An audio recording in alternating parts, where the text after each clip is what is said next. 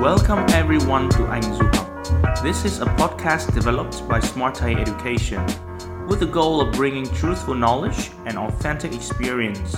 Our topics will include realistic advice and stories from alumni and students who have studied and lived in the UK. Today's podcast is an interview with Mr. Mike Kirby, the principal of Ashbourne Sixth Form College in London.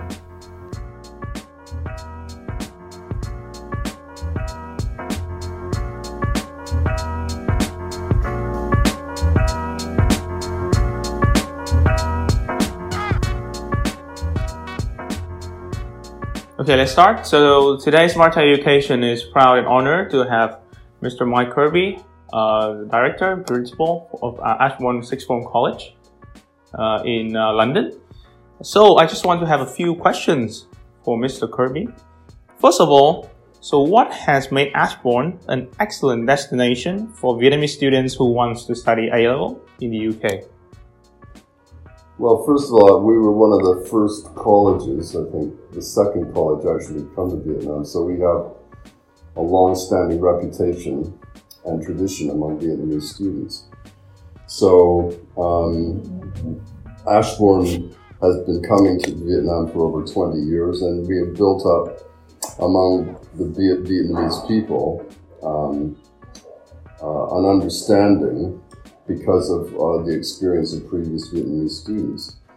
Now that that the the, um, the the performance of our Vietnamese students has also been exceptionally good. So they go to the top universities in the UK, um, and we're able to support um, many of the Vietnamese students with quite generous scholarships.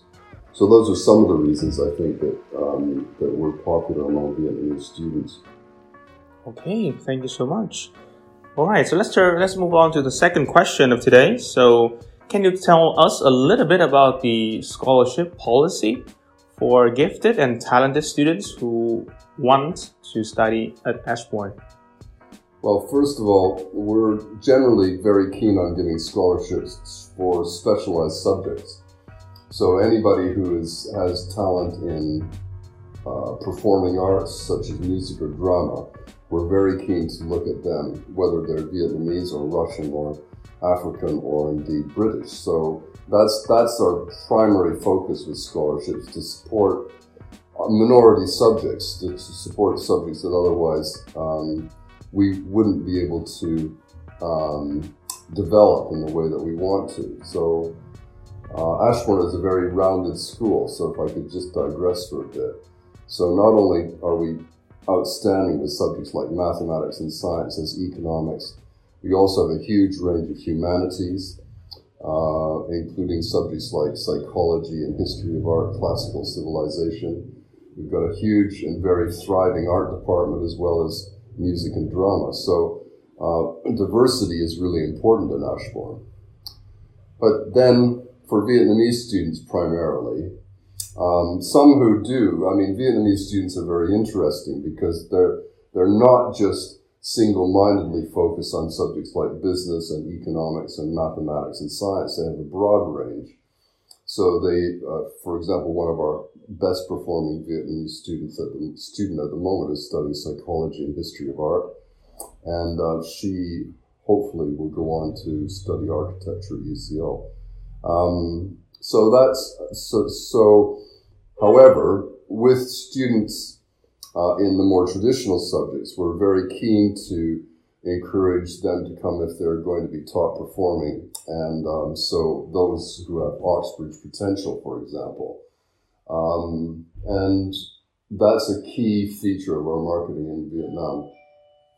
Okay, thank you so much. Our last question is actually have something to do with personal statement, which is an indispensable part for application into A levels or even university in the UK.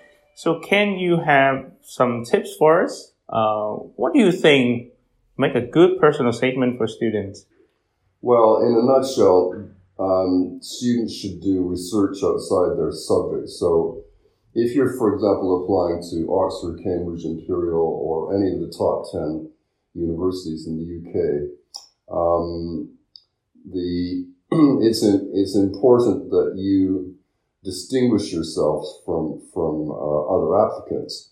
And the best way to do that is to read beyond what you're required to do for your A-level exams. Now, for example, if you're applying to Oxford or Cambridge, almost every single applicant will have at least two star A stars, if not three at A level. So it's no good relying on your academic performance alone in order to achieve your goal, which is Oxford or Cambridge. So the, the way to improve your application is to do uh, a, a, a, course called the Extended Project Qualification EPQ. And um, that gives you the opportunity of, of, choosing anything that interests you beyond uh, that is not covered as part of the A-level curriculum. So even if you're studying mathematics, you could you could easily do um, uh, an, an, extended project in history. I mean, you, the, the, the, field is wide open. Um, however, if you when, when you do undertake that, say for example in computer science, you might do an EPQ, an extended project in artificial intelligence. Um, the advantage of doing that is many. First of all, almost all of the top universities will interview students before they, they're offered a place.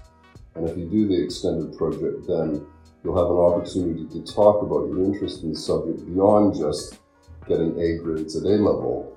The second thing is, and this is where your question comes in, once you do the extended project, you can talk about your interest in the subject through your personal statement because you've actually got an understanding of your subject beyond what you need to study for A level. So um, that's my strong recommendation to improve your personal statement.